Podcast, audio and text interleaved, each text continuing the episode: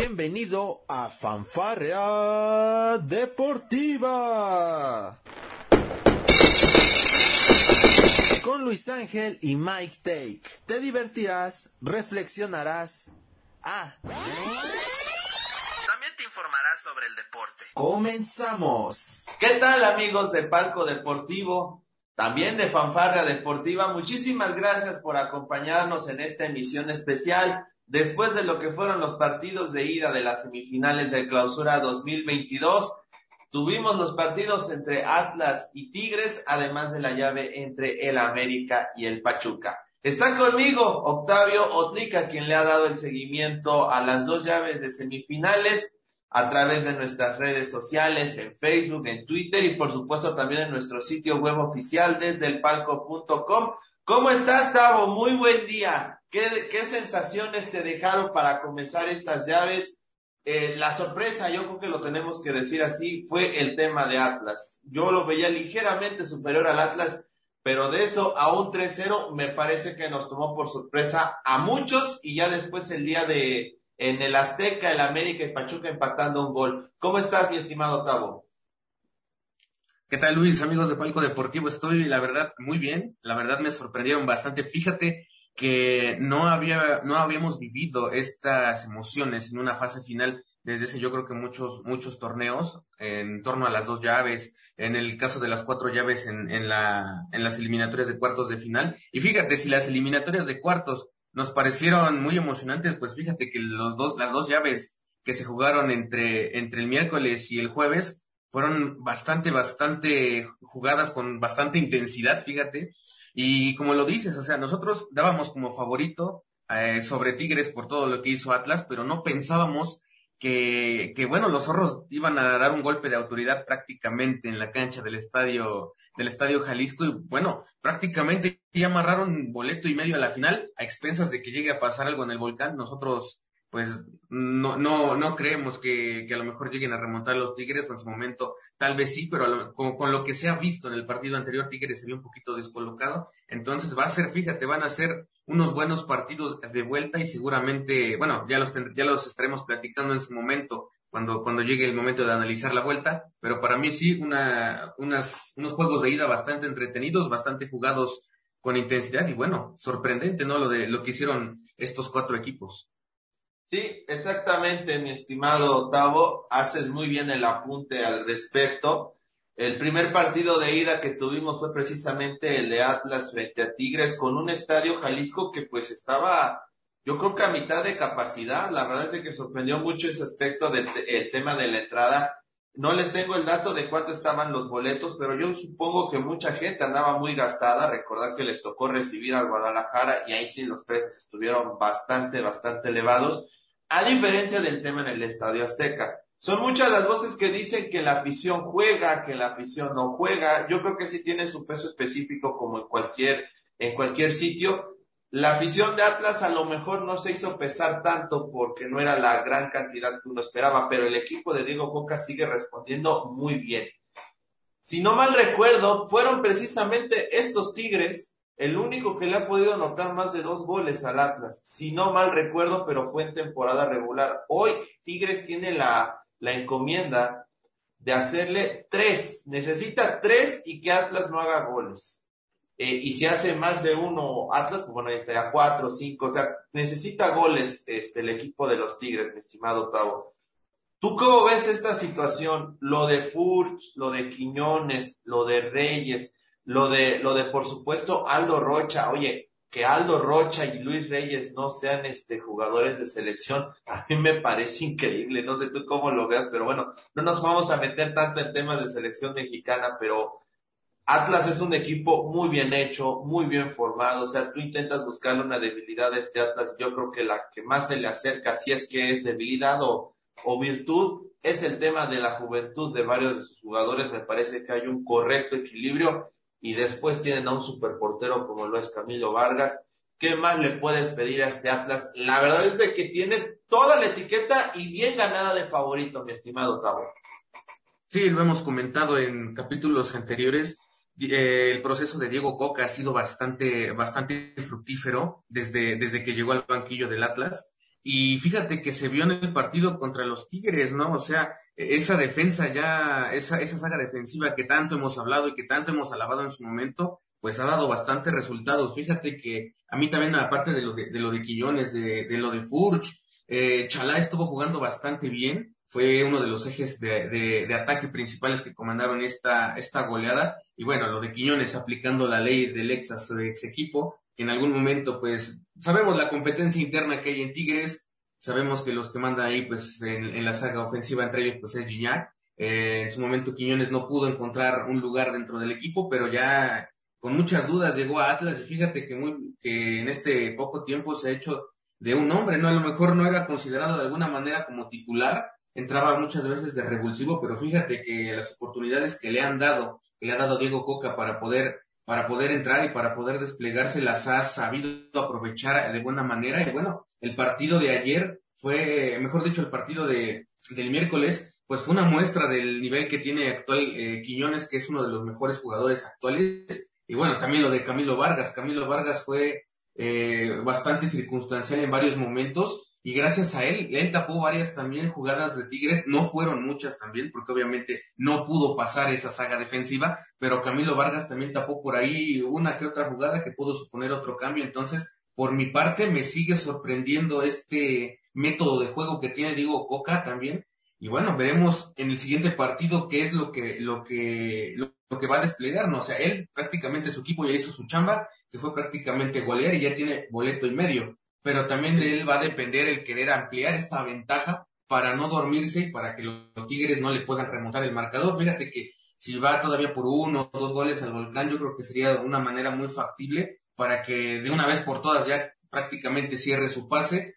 Y bueno, es el candidato número uno a, a llevarse, a llevarse el título. Y ojo que el, el Atlas viene con todo por el bicampeonato, ¿eh? Sí, sí, no, no, no, no suena, no suena una locura. Nosotros lo decíamos en el previo de las semifinales el día miércoles en Palco Deportivo eh, a través de Facebook y también en Fanfarria, por supuesto en ese podcast que ustedes tan amablemente siguen y nos ayudan a compartir. Decíamos que no sería nada sorpresivo, Octavio, que este Atlas eliminara al Atlas. O sea, no sería sorpresa si Tigres elimina a Atlas y viceversa. Pues bueno, ahora sí sería sorpresa que Tigres haga la hombrada. Y no por el tema de plantilla, porque a ver, Tigres tiene una de las plantillas más poderosas del fútbol mexicano. En 20 minutos el día miércoles en el Estadio Jalisco, pues mínimo pudo haber rescatado un gol, pero bueno, eh, a veces ese factor suerte también juega. Tuvo Guiñac dos, dos jugadas claras de gol, lo de Soteldo que también tuvo un disparo que terminó fallando. Pese a, a ese accionar en el ataque, para mí Jefferson Soteldo quedó a deber erró muchos pases de la media cancha hacia adelante que derivaron en jugadas de gol para los, para el Atlas. Y pues bueno, lo veníamos diciendo, la eficacia que tiene el Atlas es envidiable para cualquier equipo mexicano. No se nos puede olvidar que este Atlas fue de las mejores defensivas del torneo y se está enfrentando a, la, a una de las mejores ofensivas del campeonato como, la fue, como lo fue la de Tigres que anotó 30 goles con, solamente en campaña regular. Hoy, en liguilla, pues bueno, ¿qué te puedo decir? No, Tigres solamente tiene un gol anotado, ¿eh? Y tampoco es que haya sido un gran gol el que anotó Jesús Huellas, me parece que fue más error entre Adrián Aldrete y el tema de Sebastián Curado frente a Cruz Azul que realmente una virtud de, de, de dueñas. ¿Qué tiene que hacer Tigres? Ya lo dijo el Piojo, necesitamos goles y vamos por goles, pero a ver, ¿cómo vamos a, a, a crear esos goles, mi estimado Octavo? ¿Cómo lo va a hacer Tigres? Pues fíjate que es algo que hemos también analizado mucho y es que a los Tigres, hay que decirlo, le falta gol. Yo creo que desde la jornada 11 para acá han ido perdiendo efectividad y lo vemos. O sea, Guiñac no ha estado fino, ha venido tras una lesión. Hay que decir también la parte de Tobin, que en su momento Florian sí tuvo momentos destacados en, en del medio campo hacia allá, pero también le, le falta mucho está el, eh, bueno, el caso de los demás jugadores en la, en la ofensiva. Tenemos lo de Jefferson Soteldo, que también, mm, si bien llegó con un cartel un poquito grande, al final de cuentas no se ha terminado de, de concretar, de cuajar de alguna manera muy bien dentro del cuadro de Miguel Herrera. Y yo creo que es algún, es un problemón, porque, o sea, ya en estas instancias, prácticamente como lo dijo el Piojo, necesitan goles. Pero ¿cómo vas a, a, a anotar estos goles si muchas veces tus herramientas que tienes en este momento no te dan para más? O sea, no puedes depender solamente de Gignac, tienes a los demás jugadores, no puede ser que, que nada más tengas que depender de, pues, del francés y más en este momento que pues no, no ha estado fino a diferencia de otros torneos. Entonces, yo creo que lo de Miguel Herrera es prácticamente buscar sus piezas, volverlas a mover y no echarse tanto para atrás. Él tiene que salir prácticamente a jugar a contragolpe. Los Tigres han sabido jugar bien a contragolpe en el torneo regular, también generando jugadas de peligro. En algún momento fueron peligrosos en las jugadas a balón parado. Entonces, todo eso que en algún momento eh, hizo Miguel Herrera al inicio de la temporada se fue perdiendo, se fue diluyendo poco a poco y parece que eh, todo lo que construyó en, esto, en estas primeras jornadas, pues de alguna manera como que se le olvidó. Entonces, para mí Miguel Herrera debería de regresar a los, a los preceptos que tuvo al inicio del, del torneo para poder volver a ser demasiado incisivo, jugar por las bandas, tienes, tienes a Aquino, tienes a buenos jugadores por las bandas, entonces ocúpalos, juega bien a contragolpe. También Florian eh, prácticamente, si, si lo pones en su posición natural, se desempeña muy bien, pero también se ha visto que si está a balón, a balón cambiado, también pues ha resultado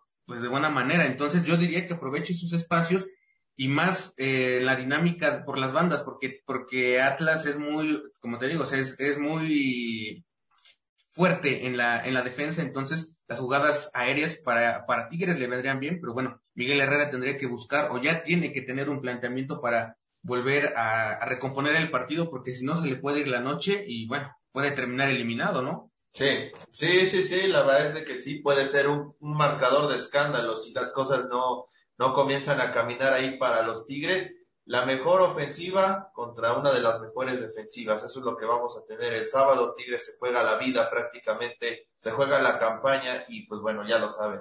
Si Tigres no avanza a la final, si Tigres no es campeón, bueno, con la nómina que tiene y ahora con el técnico que tiene, con un estilo mucho más ofensivo, a diferencia del Tuca Ferretti, pues bueno, entonces estaríamos hablando de un rotundo fracaso de nueva cuenta por parte de los Tigres. Este partido será el sábado a las 8 de la noche.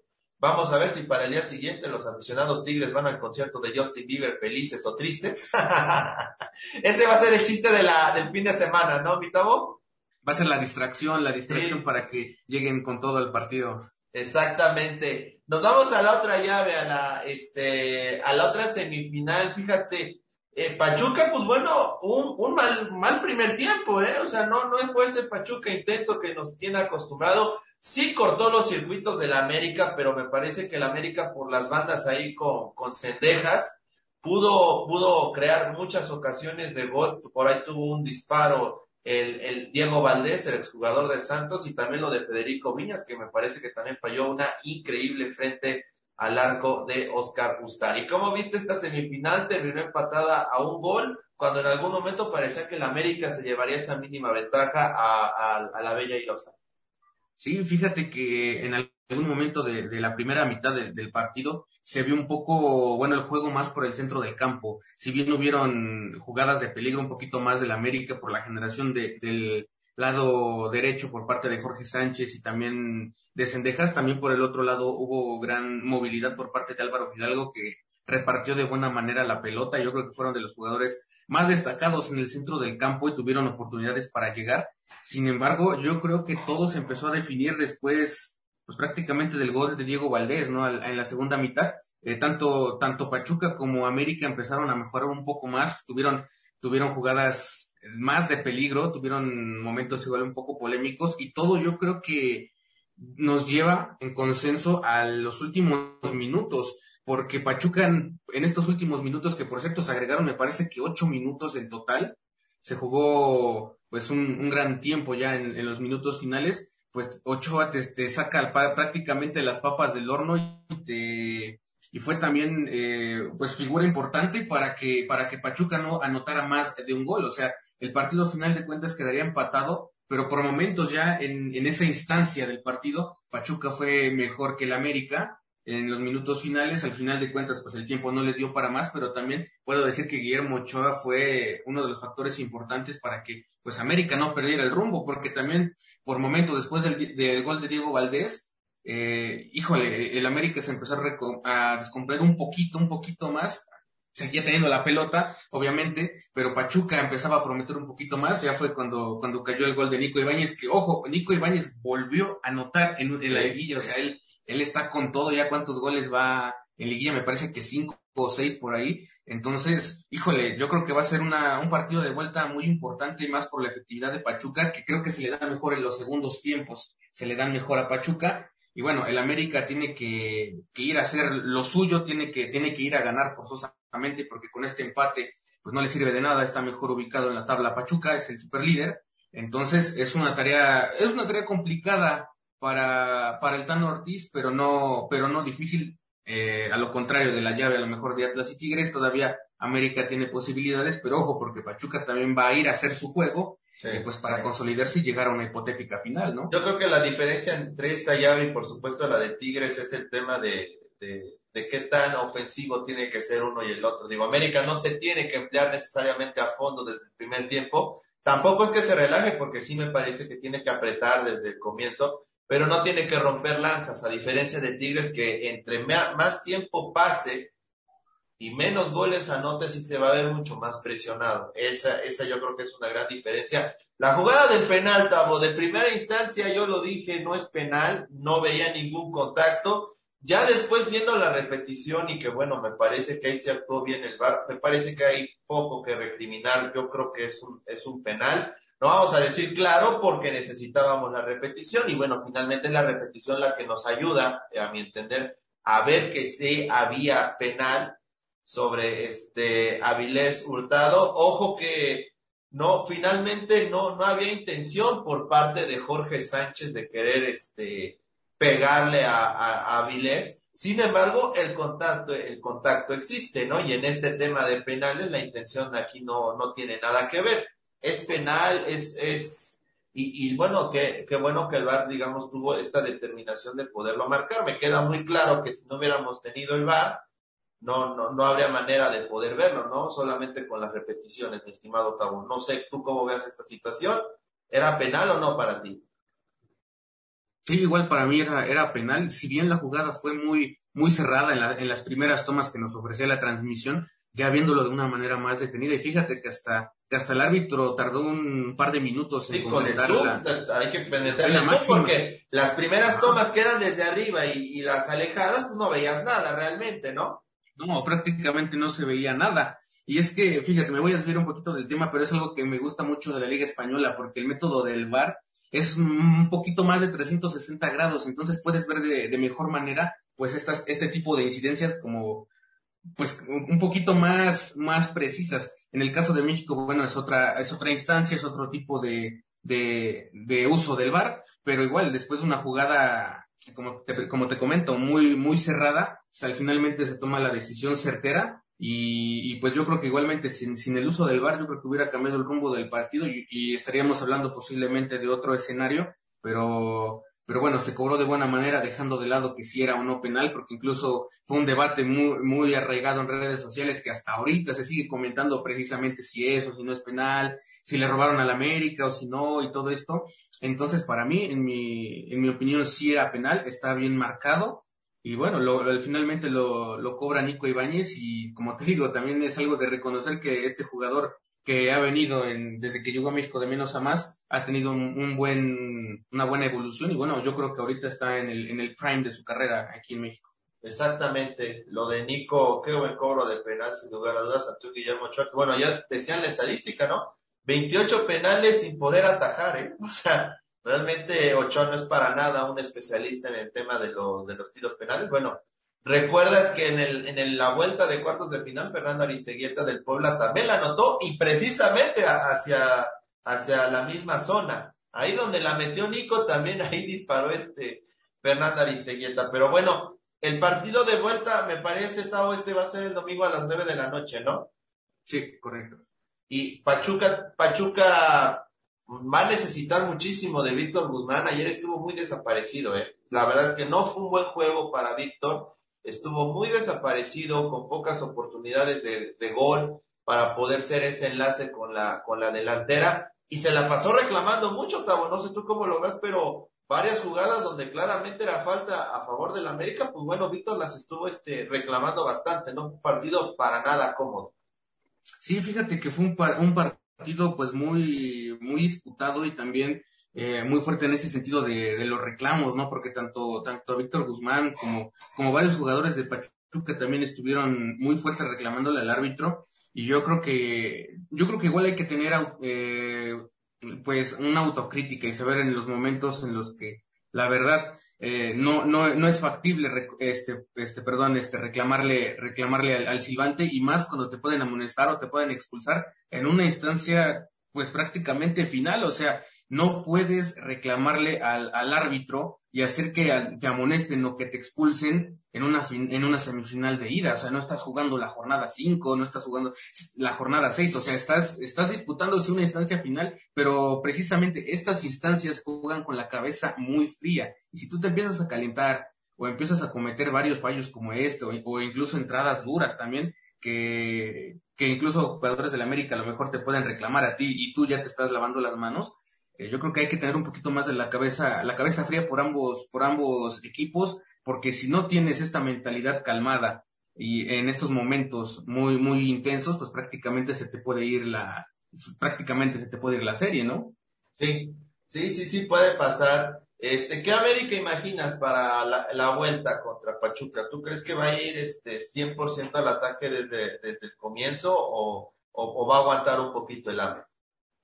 Fíjate que a mí me gustaría ver al, América como, como se enfrentó al Toluca cuando lo goleó. Así muy incisivo, muy, muy decisivo, también muy, muy parado bien tácticamente, preparado para los contragolpes, pero también replegado, replegado en su momento hacia atrás para poder eh, volver a distribuir el, el, equipo cuando, cuando pierden la pelota hacia atrás para, para recuperarla y volver a salir desde atrás para enfrente. A mí me gustaría ver a ese América, ese América que, que fue muy dinámico tanto arriba como, como abajo, en la defensa y en el ataque, para poder de alguna manera llevarse el partido. Ese América sí me gustaría verlo. No me gustaría ver el América de los últimos partidos que después del segundo tiempo se empieza a descomponer un poco como el partido de ida, porque el partido se le puede ir en, en cuestión de, de unos segundos. Lo vimos hace, hace dos torneos igualmente eh, en una semifinal, me parece que fue igual América Pachuca, cuando el Pachuca en la cancha del Estadio Azteca finalmente en una jugada final se lleva, se lleva la serie. Entonces me, me gustaría prácticamente que el América cuide sus espacios, pero que también salgan a la ofensiva para poder finiquitar el partido, porque lo hemos visto. Pachuca, cuando alcanza la pelota y tiene momentos importantes, se agranda y puede finalmente finiquitar la serie. Sí, sí, va, va a ser un buen partido. Ojo a lo que puede hacer por las bandas Romario Ibarra y también el tema de, de Avilés, jugadores muy rápidos que el América va a tener que contener muy bien.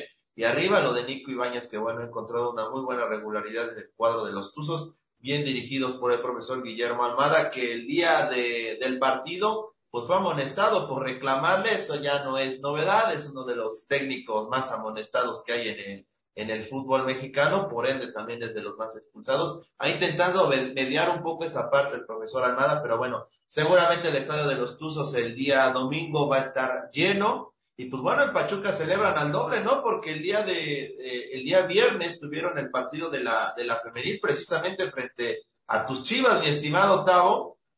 Y, eh, en fin, en México se, se vive una gran fiesta futbolera. Así es, se repite prácticamente en la Liga Femenil la que fue la primera final histórica esta de América, perdón, Chivas, Chivas contra Pachuca, y de nueva cuenta se vuelven a encontrar estas, estas dos escuadras que han llegado en su prime, llegan también jugando de buena manera. Entonces, pues, el Estadio Hidalgo va a estar de, va a estar de fiesta seguramente estos, estos dos días. Y bueno, veremos al final de cuentas quién, quién pasa y quién llega a la fase final. Entonces, en este primer capítulo, te voy a preguntar si ya a lo mejor ya tienes tus, tus favoritos, ¿no? Para pasar ya a la gran final. No sé si ya tengas más o menos vislumbrado quiénes son tus favoritos para ya llegar a la gran final o si aún todavía te quieres más o menos como reservar ese aspecto. Aguantar, no, porque es que luego dicen que yo soy el salado, Tabo. No quiero salar a nadie, ¿qué te puedo decir? Mira, yo creo que, yo lo que sí creo es que Atlas dio un golpe casi definitivo, ¿eh? mira, si al, si al medio tiempo Tigres no está ganando mínimo 1-0, no, me parece que la, la llave está acabada. 1-0 y que no, haya recibido gol, porque de repente nos metemos en esta parte, vamos 1-1 y Tigres va por 3 en la segunda. No, si Atlas mete 1, me parece que la llave está acabada. Yo ya no veo cómo estos Tigres puedan responder. Insisto, no dudamos del poderío ofensivo de, de Tigres, pero su momento futbolístico no es el ideal y eso lo está aprovechando al 100 Atlas, que está a tope. Y en la otra llave, bueno, América tendrá que ir por un gol pero Pachuca seguramente también va a ir a, atacar. Yo no veo a Pachuca defendiendo una ventaja que es mínima, ¿no? Que es finalmente la posición en la tabla, yo no veo eso. Sí, prácticamente, yo creo que así como ha jugado Pachuca en estos, eh, a lo largo de esta temporada, pues exactamente, o sea, no se va a echar para atrás, ¿no? Eh, va a seguir pues hacia el frente y va a tratar de prácticamente acabar con el América. Entonces, por ejemplo, en ese aspecto igual, yo no elegiría en, en esta llave de América Pachuca como un favorito porque ambos están en, igualdad de condiciones para, para pasar a la gran final. Pero yo creo que aquí es donde van a tener mucho cuidado ambos, ambas estrategias, ambos, ambos técnicos, porque un fallo puede significar el, pues prácticamente la victoria o la derrota para cualquiera de los dos. Entonces va a ser una de las llaves más cerradas, obviamente por, por cómo está el marcador, pero obviamente Pachuca es ligero, por, ligero favorito a lo mejor por la posición en la tabla, como ha venido jugando, pero no me cabe duda de que van a ser los Tuzos quienes van a salir también a proponer su juego y no a encerrarse, sino a, seguir saliendo a jugar con intensidad para finalmente tratar ya de, llevarse la serie. Y por su parte te digo, si el América vuelve a, a como empezó la era de, del Dan Ortiz, puede también darle, darle la sorpresa a Pachuca y por qué no a lo mejor remontar el marcador y llegar a la gran final. O sea, son, son eh, una serie en igualdad de condiciones. Yo creo que va a ser muy interesante, como te digo, cualquier jugada puede significar la victoria o la derrota para cualquiera de los dos. Sin duda, sin duda, van a ser dos llaves muy, pero muy interesantes, mi estimado Tavo. Le recordamos a todo nuestro público que, bueno, a través de nuestras redes sociales, Facebook Palco Deportivo, en Twitter arroba Pal Deportivo, y también en nuestro sitio web desde el palco.com, pues bueno, vamos a tener todo el análisis de las llaves de las semifinales. Y pues bueno, Tavo, no sé si quieras apuntar este algo más, porque ya en unas horas va a empezar la fiesta Tigres contra Atlas. Va a ser un partido muy, pero muy interesante, va a estar calientito, es la, la realidad. Y pues esperemos que sea un gran juego de fútbol y que bueno, no tengamos que estar hablando de, de temas de violencia, ¿no? Porque si hay algo que ya no queremos hablar en, no solo en el deporte, ¿no? Sino en nuestro país en sí, pues son de estos temas de violencia. Sí, exactamente. Esperemos que sean unos juegos de vuelta, pues bastante, bastante buenos, que sean jugados bien. Obviamente que, que impere, ¿no? Este ambiente familiar que siempre ha caracterizado al fútbol mexicano. Entonces esperemos que sea una eliminatoria buena, que ganen, la, los, como siempre lo decimos, que ganen los equipos que más, que, que, que mejor jueguen, que mejor se desempeñen en la cancha, porque la suerte la suerte no es para el que mejor se preparó, sino para el que mejor eh, enfrenta la situación. Entonces esperemos que pasen quien tenga que pasar, pero que siempre impere la paz y que, bueno, la violencia igualmente no se tenga que volver a ver en los estadios. Seguramente el volcán allá en, Monterrey va a hacer erupción, el Cerro de la Silla va a estar con todo, van a estar todos sentados seguramente, porque eso sí no podemos negarlo, mi estimado Tavo, la afición felina, la afición regia pesa y pesa mucho. Exactamente, fíjate que eh, estos últimos torneos he visto que tanto la afición de Atlas como la de Tigres son creo de las que más ahorita en estos momentos pesan el fútbol mexicano. Entonces seguramente si Atlas impuso su localía en el Estadio Jalisco, no me cabe duda que los Tigres hagan lo propio igualmente, pero en, en, el volcán vemos la, la, la afición tan tan pues prácticamente apasionada y reverente que tiene los Tigres, que también cuando no, no se recurren a la violencia son eh, una gran hinchada, entonces no me cabe duda que van a poner un ambientazo en, en, el volcán y más, y más pues prácticamente con pues con el objetivo no de llegar a otra, a otra final y poder bordar otra estrella en su escudo. Exactamente. Les recordamos que también en Palco Deportivo estamos llevando la cobertura de las finales de conferencia en la NBA este, ambas ya están, ambas están empatadas. Bueno, el Heat de Miami está enfrentando a los Celtics de Boston y el tema también, por supuesto, de lo que ocurra en el oeste con los Warriors de Golden State, quienes están este, también en su serie final. Vamos a ver qué es lo que va a suceder. Tenemos todas las notas, toda la información también de la novena verde de los Pericos de Puebla para todos ustedes, de los cuales, bueno, nosotros estamos acreditados como medio oficial para poderles llevar la información. Y lo que venga sumando, porque Tavo ya está comenzando el camino a Qatar 2022, tú vas a hacer la cobertura acerca de lo que ocurra con la selección mexicana y esta gira por los Estados Unidos. 38 jugadores y entre ellos no, no hay, no hay espacio para el Pocho Guzmán, no hay espacio para Aldo Rocha. Ya estaremos haciendo un video para platicar de eso porque a mí me parece increíble que en 38 jugadores no hay espacio para estos dos, ¿no? Siempre, siempre está la polémica en, en, estas convocatorias de, Gerardo Martino. Igualmente, pues nosotros tenemos uno o dos jugadores que para nosotros deberían de estar ahí. Lamentablemente, pues no somos los técnicos de la selección, desafortunadamente, pero igualmente ya en su momento estaremos hablando acerca de, estas convocatorias porque si vienen partidos muy buenos también. Eh, los pues yo no sé si buenos, Tavo, pero de que vienen partidos, vienen partidos. Pues fíjate que son, son buenos saliéndonos un poquito de lo mejor de estos partidos moleros que hemos tenido con, equipos de la CONCACAF. Entonces, si bien no son a lo mejor equipos pues top, como de alguna manera, sí son equipos que pueden proponer algo diferente. Nigeria, tenemos a Uruguay, también tenemos a Paraguay, a Ecuador. Eh, por ahí se está cocinando también lo de, se está confirmando lo de, lo de Brasil. Entonces esperemos que, que se prepare México pues lo más que pueda para llegar de buena manera a la Copa del Mundo y esperemos no tener que enojarnos con la lista final de jugadores. Al final de cuentas, siempre, cada edición, hay, hay polémica sobre quién debió ir y quién no. Entonces ya estaremos también comentando en, en próximos episodios cómo va a ir la selección y cómo va a ser su desempeño de cara también a la Nations League, que ya se viene igualmente. Exactamente, regresa la fantabulosa Nations League de la CONCACAF. Pero bueno, Tavo, no sé si me tengas algún otro comentario ya para cerrar este, esta emisión especial para todos ustedes pues yo creo que igual agradecerles a todas las personas que siempre están al, pendiente de, de, Palco Deportivo en las redes sociales, en la, en la página de internet, igualmente en Fanfarria Deportiva, escuchando en, Spotify y donde también se transmite, también en Radio VJ, pues muchas gracias a todos por estar siempre aquí al pendiente, por su preferencia. Y pues ya saben, aquí estamos siempre cubriendo, cubriendo la mayoría de los deportes y bueno, también al pendiente con las últimas notas de lo que sucede en este fantástico mundo que día a día siempre está actualizado y tiene, tiene cosas que contar. Así es. A nombre de mi compañero Octavio Tlica, quiero agradecer a todo nuestro público de Fanfara Deportiva, donde está alojado este podcast. Lo pueden escuchar en Spotify, en Apple Podcast, en Google Podcast y en todos los podcasts que ustedes se les ocurran. Estamos en más de 10 plataformas. La verdad no me puedo aprender todas.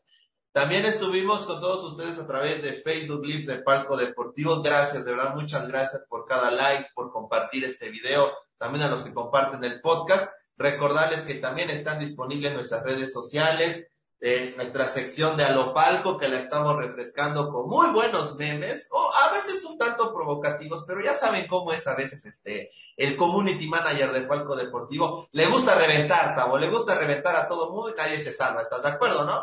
Así es, le da, le da, le da para todos, no importa si eres si eres antiamericanista, si eres antipatriotas de Nueva Inglaterra, aquí le damos con todo, ya ah, tendremos, fíjate, tendríamos que armar uno de los de, del calendario del NFL. Fíjate, traigo ganas de uno así, a ver si armamos uno, porque ya desde la semana uno varios equipos se van a estar agarrando de las manos, ¿no? Sí, ya desde, fíjate que esta, este, este calendario nuevo que, que salió ya, pues fíjate que, híjole, nos viene, nos viene con, con, con, buenos enfrentamientos y yo creo que va a ser muy intenso. Es algo que, que no se ha visto en, en poquito tiempo y fíjate que todos los partidos van a ser jugados de una intensidad muy grande, van a revivir las rivalidades ahorita, entonces ya estamos, ya estamos apuntalando para el inicio de la temporada regular allá en la NFL. Así es, los campamentos ya estarán por comenzar. Ya nada más para ir este, mencionándoles un poco del calendario, nada más imagínense que el, Monday Night Football, no, creo que es en Monday o en Sunday Night, pero bueno, vamos a tener a Seattle en casa enfrentando a los Broncos de Denver que vienen con todo y Russell Wilson. Así de fuerte va a estar este calendario. Los Bills de Buffalo van a abrir la temporada el 8 de septiembre frente a los campeones este, Ángeles Rams. Imagínense los partidos que vamos a tener. Pero bueno, a nombre de Octavio Plica, yo soy Luis Ángel Díaz. Esta fue una emisión más de Palco Deportivo para todos ustedes. Un bonito especial con motivo de las semifinales de la Liga MX que ganen los mejores y disfrutemos del fútbol. Muchas gracias. Esto fue Fanfarrea Deportiva. Te esperamos en nuestra próxima emisión.